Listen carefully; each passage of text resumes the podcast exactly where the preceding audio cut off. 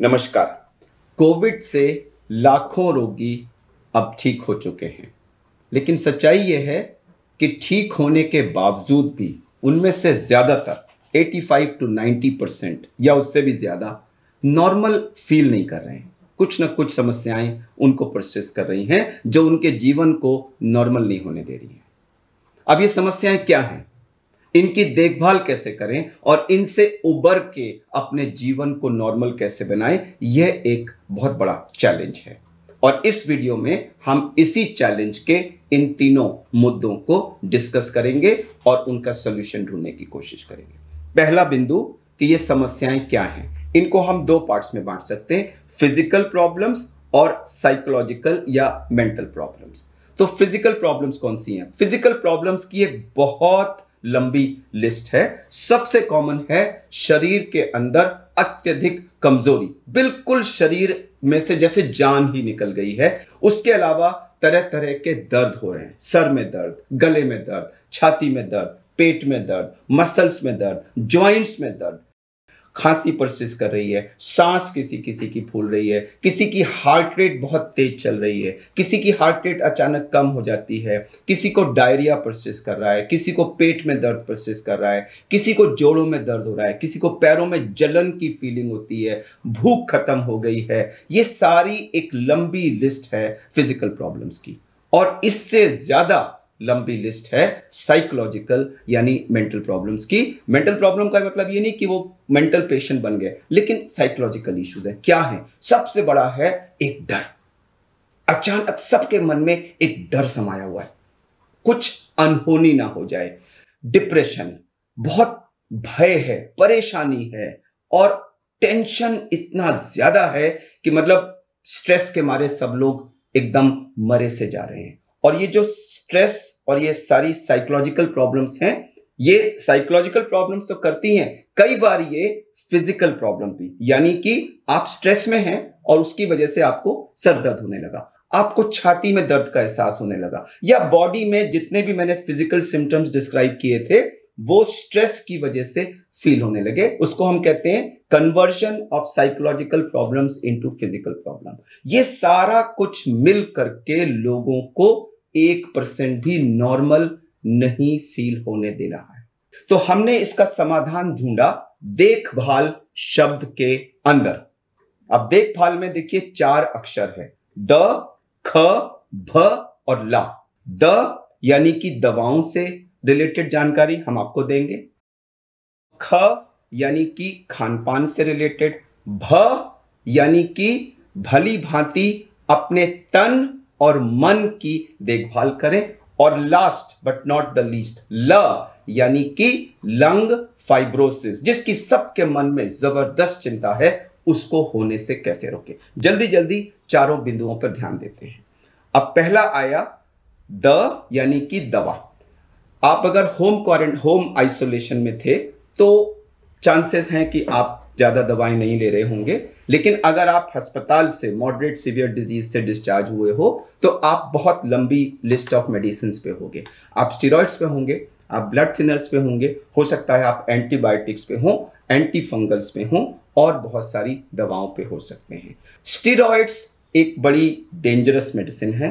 और उनको शीघ्राति शीघ्र बंद किया जाना चाहिए। तो अपने डॉक्टर की सलाह से सबसे पहला स्टीरोइड्स को जल्दी से जल्दी टेपर करके बंद करें। एक। दूसरा, ब्लड थिनर्स यूजुअली डिस्चार्ज के बाद दो या तीन हफ़्ते तक लिए जाते हैं अनलेस कि आपको कोई क्लॉटिंग की प्रॉब्लम हुई हो, जब फिर उसको देर, लंबे समय तक दिया जाता है। यह फैसला भी अपने डॉक्टर की सहमति से करें।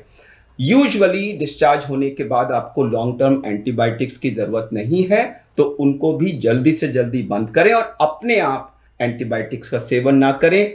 आजकल लोग फंगस से डरे हुए हैं, बहुत से लोग एंटी फंगल्स का इस्तेमाल कर रहे हैं। कृपया किसी भी एंटी फंगल एंटीवायरल या किसी ऐसी मेडिसिन का अपने आप सेल्फ सेवन ना करें। ये सब केवल डॉक्टर के निगरानी में ही दी जाती है। जब आप घर पे आ गए हैं तो आपको निगरानी किस किस की रखनी है? तीन चीज़ों की निगरानी रखनी है। सबसे पहला, अपना टेम्परेचर अगर वो सौ से ऊपर है तो उसको हम ज़रूर सिग्निफिकेंट मानेंगे। लेकिन अगर हल्का फुल्का अट्ठानबे निन्यानवे टेम्परेचर है, और उसके अलावा आप बिल्कुल ठीक हैं, आपकी भूख अच्छी है, आपको खाने का मन कर रहा है, इसका मतलब बॉडी के अंदर सब कुछ ठीक है। और तीसरी इंपॉर्टेंट चीज़ है, आपका सेचुरेशन अगर आपका सेचुरेशन 94 से ऊपर है या 92 93 भी है 90 से ऊपर है तो हम उसको ठीक मांगते हैं। अपना हार्ट रेट क्योंकि कई लोगों को 110 120 से ऊपर हार्ट रेट है तो उसको भी आप मॉनिटर करते रहे। अगर बहुत ज़्यादा है तो आपको फिर डॉक्टर को बताना पड़ेगा। अब कुछ चीज़ें जो एक रेड फ्लैग यानी वार्निंग खतरे की घंटी क्या होती है? अगर कभी भी आपका 100 101 से ऊपर बुखार होने लगे, या आपका सेचुरेशन कम होने लगे, या आपका हार्ट रेट 130 140 इस रेंज में आ जाए, या कोई भी नए लक्षण उनकी लंबी लिस्ट है, कोई नए लक्षण आपको डेवलप हो जाए फ़िज़िकल तो आपको तुरंत डॉक्टर को सलाह लेना चाहिए। तो ये तो था हमारा पहला द, यानी दवाएँ जल्दी से जल्दी बंद करें और अपने को नॉर्मल महसूस करना शुरू करें। अब दूसरा आया ख, यानी खान पान रोगियों को इस दौरान ज़रूर वेट लॉस हुआ होगा। आपको वो वेट वापस गेन करना है, तभी आपकी स्ट्रेंथ वापस आएगी। उसके लिए आपको हाई प्रोटीन डाइट की ज़रूरत है। जो लोग मांसाहारी हैं, वो मांस, मछली, मीट वगैरह ज़्यादा से ज़्यादा मात्रा में खाएँ। अंडा खाते हैं तो दो तीन एग्स ले लें या फिर पनीर लें सोयाबीन की प्रिपरेशंस लें मिल्क प्रोडक्ट्स लें, जो राजमा, चना और दालें हैं, ये भी वेजिटेरियंस के लिए अच्छे प्रोटीन के सोर्स हैं। चीनी की मात्रा कम से कम रखें। बहुत से लोग diabetes hypertension heart disease asthma या दूसरी बीमारियों से भी ग्रसित होंगे तो वो उसके लिए जो भी डाइटरी प्रिस्क्रिप्शन या जो दवाएँ हैं, उनको ज़रूर नियमित रूप से लें। फैट्स को बहुत ज़्यादा ना लें फ्रेश फ्रूट्स लें, पानी दो ढाई लीटर रोज लें फ्रेश फ्रूट जूसेस पिए स्मोकिंग हरगिज ना करें ड्रिंक और बाकी जो एडिक्शंस हैं, उनको भी जहाँ तक हो सके अवॉइड करें। तो मील्स पे बहुत ध्यान देना है। ये तो हमारा था दूसरा ख। अब आते हैं हम तीसरे अक्षर पे, यानी कि भ। भरपूर ध्यान दें तन और मन। देखिए, हमने डिस्कस किया था कि बहुत सारी फ़िज़िकल प्रॉब्लम्स होती हैं, शरीर टूट गया होता है, बहुत सारी साइकोलॉजिकल प्रॉब्लम्स होती हैं। ये क्यों हो रही है?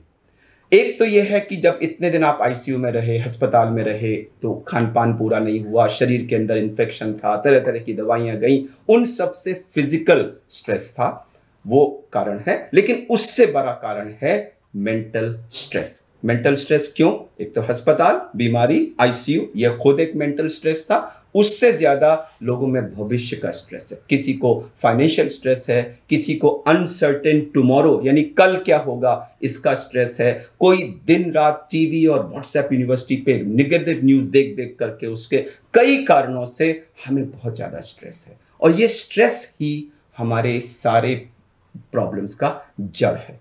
अब हमें इस स्ट्रेस को कम करना होगा, हटाना होगा तभी हमारी ज़िंदगी नॉर्मल हो पाएगी। और फिजिकली भी और मेंटली भी दोनों तरह से नॉर्मल हो जाएगी। उसके लिए क्या स्टेप्स मैं आपको चंद स्टेप्स बताता हूँ। सबसे पहला जो अहम बिंदु है, वो ये है कि वास्तविकता को स्वीकारें और सही कदम लेना शुरू करें। कृपया इस बात को समझ लीजिए कि 2021 के बचे हुए महीनों में जो हमारे सोशल डिस्टेंसिंग और बाकी कोविड अप्रोप्रिएट बिहेवियर के नॉर्म्स हैं वो यहीं रहने वाले हैं और हमको उनके दायरों के अंदर ही अपनी ज़िंदगी बिताना सीखना है कम से कम इस साल के लिए। तो ये तो एक पहला बिंदु था, वास्तविकता स्वीकारें और उसकी तरफ़ सही कदम। उससे लड़िए मत, उसको एक्सेप्ट करिए, आपका स्ट्रेस कम हो जाएगा। दूसरा, बहुत अहम बिंदु है कि अस्पताल में रह के और बाकी सब कारणों से वर्क फ्रॉम होम से हमारी दिनचर्या, जो 24 फोर आवर बॉडी क्लॉक होती है, वो खत्म हो गई है। ना कोई सोने का टाइम है, ना उठने का टाइम है, ना खाने का टाइम है। हमें वो भी एक स्ट्रेस का बहुत बड़ा कारण है। हमें अपनी ओरिजिनल दिनचर्या को सीमित सीमाओं के अंदर ही वापस लाना है। उसके लिए सबसे अहम बिंदु क्या है? सबसे अहम बिंदु है रात का सोना। तो सबसे पहला स्टेप है कि आप अपनी स्लीप साइकिल को रिस्टोर करिए। कैसे ना कैसे 10-11 बजे तक बेड पे चले जाइए। यह स्ट्रेस को रिड्यूस करने का बहुत बड़ा माध्यम बनेगा। तो सबसे पहला step, restore your sleep cycle. सुबह उठने के बाद मॉर्निंग की दिनचर्याओं से फ्री होके सबसे पहले एक्सरसाइज करिए। तो 30 से 40 मिनट का व्यायाम करिए, उसके बाद अपना नाश्ता वगैरह करिए और उसके बाद 10 से 15 मिनट कुछ रिलैक्सेशन या मेडिटेशन अब देखिए रिलैक्सेशन और मेडिटेशन की बहुत सारी टेक्निक्स अवेलेबल है, जो आपको सूट करता है, लेकिन 10-15 का मिनट का रिलैक्सेशन और मेडिटेशन बहुत बहुत ज़रूरी है। एक चीज़ जो बहुत यूजफुल है, वो ये है कि हम लोगों को बहुत सारे एडिक्शंस लगे हुए हैं। किसी को खाने का, किसी को म्यूज़िक का, किसी को टीवी का, ये सब नेगेटिव एडिक्शंस हैं। हमें अपनी ज़िंदगी का स्ट्रेस कम करने के लिए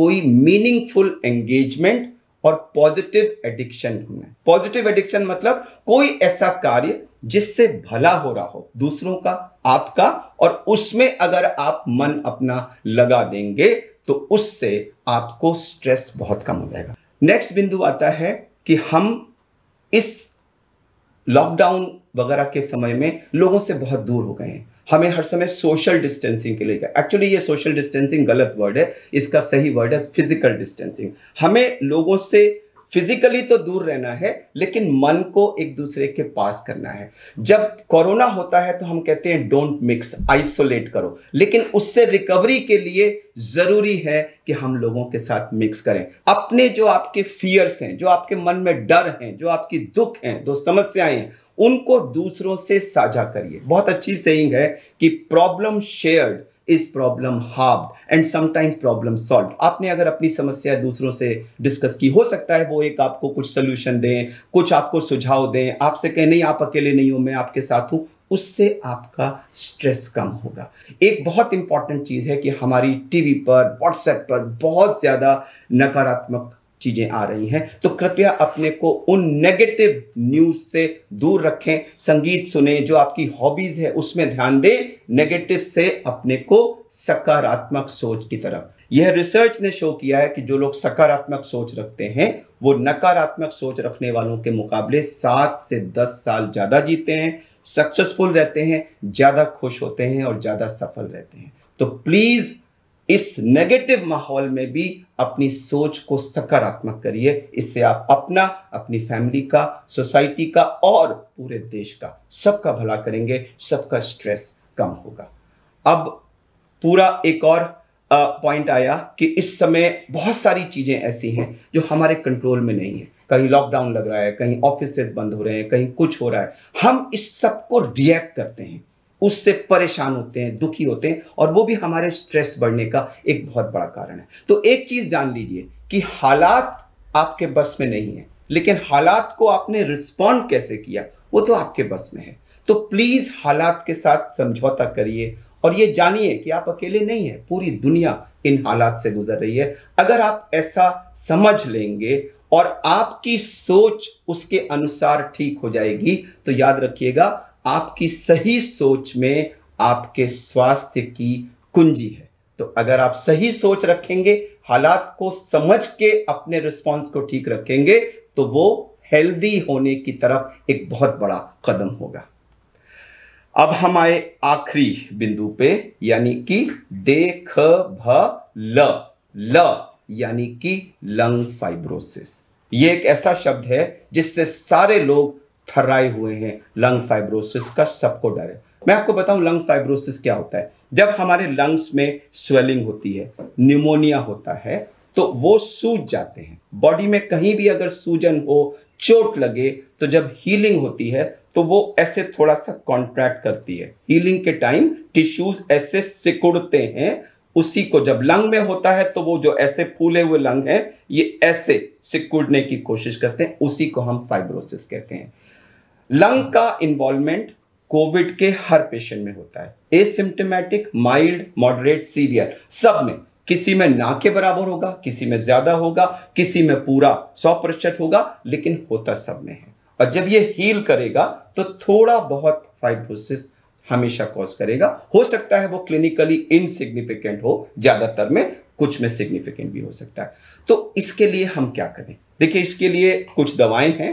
जो मैं यहाँ डिस्कस नहीं करूँगा, आपके डॉक्टर्स आपको बताएँगे, लेकिन मैं उन तीन चार दवाइयाँ हैं। मैं उन दवाइयों के बारे में ये बता दूँ कि पहली बात तो दुनिया में किसी भी ट्रायल ने अभी तक ये नहीं शो किया है कि उन दवाओं को कोविड में लेने से फाइब्रोसिस को रोका जा सकता है। एक, दूसरी जो बीमारी पहले होती थी, जिनमें फाइब्रोसिस होती थी, उनके नॉलेज को यहाँ पर यूज़ किया जा रहा है कि शायद वो वहाँ हेल्प करती थी तो यहाँ भी हेल्प कर देंगी। लेकिन वहाँ भी किसी ने ये नहीं शो किया है कि वो हो चुकी फाइब्रोसिस को रिवर्स कर देती हैं या फाइब्रोसिस को सिग्निफिकेंटली रोक देती हैं। तो मैं उनके यूज़ के खिलाफ नहीं हूँ, वो आप अपने डॉक्टर की सलाह से लें, लेकिन मैं इतना ज़रूर कह दूँ कि उनका रोल डाउटफुल है। लेकिन एक चीज़ जिसका रोल बिल्कुल डाउटफुल नहीं है, वो है ये जो फाइब्रोसिस हो रही है, ये एक मैकेनिकल प्रोसेस है। लंग ऐसे श्रिंक कर रहे हैं। इस मैकेनिकल प्रोसेस को हम अगर मैकेनिकल प्रोसेस से ही अपोज करें तो वो एक बढ़िया सोल्यूशन है। और वो प्रोसेस है गहरा सांस लेना और सांस खींच के उसको जितनी देर हो सके रोक के रखना। यानी deep breathing and breath holding जिसको हमने कोविड के पेशेंट्स में पहले भी करने के लिए कहा था और लाखों लोगों को उसको करने से फ़ायदा हुआ है। यही चीज़ अगले छह महीने, और ये जो फाइब्रोसिस का प्रोसेस है, ये करीब करीब छह महीने तक चलेगा। छह महीने के अंत तक पूरी फाइब्रोसिस हो सकती है। ज़्यादातर होने को एक साल तक भी चल सकती है। अगर अगले छह महीने हम लोग नियमित रूप से अपने लंग्स को ऐसे फुलाते रहें और फुला के उनको रोकते रहें और हम अपना ब्रेथ होल्डिंग टाइम 30 सेकंड से ऊपर रखें तो लंग्स इतने अच्छे फूल जाएँगे कि उस पर इस फाइब्रोसिस का कोई क्लिनिकली सिग्निफिकेंट इफ़ेक्ट नहीं होगा। जिस दिन आपका ब्रेथ होल्डिंग टाइम 30 सेकंड से ऊपर आ गया, आप फाइब्रोसिस से अपने को बिल्कुल मुक्त समझ सकते हैं। कई लोग पूछते हैं, ये हम आगे ज़्यादा से ज़्यादा कितनी बार देर तक कर सकते हैं? एक व्यक्ति ने कहा कि, मैं दो मिनट तक रोक सकता हूँ। तो मैं आपसे विनती करूँगा कि एक मिनट से ज़्यादा कतई रोकने की ना कोशिश करें। उसकी ज़रूरत नहीं है और उससे नुकसान हो सकता है। फोर्टी सेकेंड से ऊपर तो एक्सेलेंट है। थर्टी टू फोर्टी बहुत अच्छा है। थर्टी से कम है तो आप कोशिश करके उसको थर्टी को पार करने की कोशिश करिए। हार्ट डिज़ीज़ के पेशेंट्स इसको प्लीज़ माइल्डली करें, क्योंकि उनको फिर नुकसान हो सकता है, उनको ऐसा नहीं करना है, बाकी सब लोग कर सकते हैं। दो तीन बार अगर आप 10-15 मिनट के सेशंस, गहरा सांस खींच के रोकने का कर लेंगे तो इससे लंग्स आपके इतने सुदृढ़, इतने अच्छे हो जाएँगे कि फाइब्रोसिस उसको अफेक्ट नहीं कर पाएगी। हमें विश्वास है कि इस जानकारी के साथ आप इन समस्याओं से उबर करके अपने जीवन को वापस नॉर्मल ला पाएँगे। नमस्कार।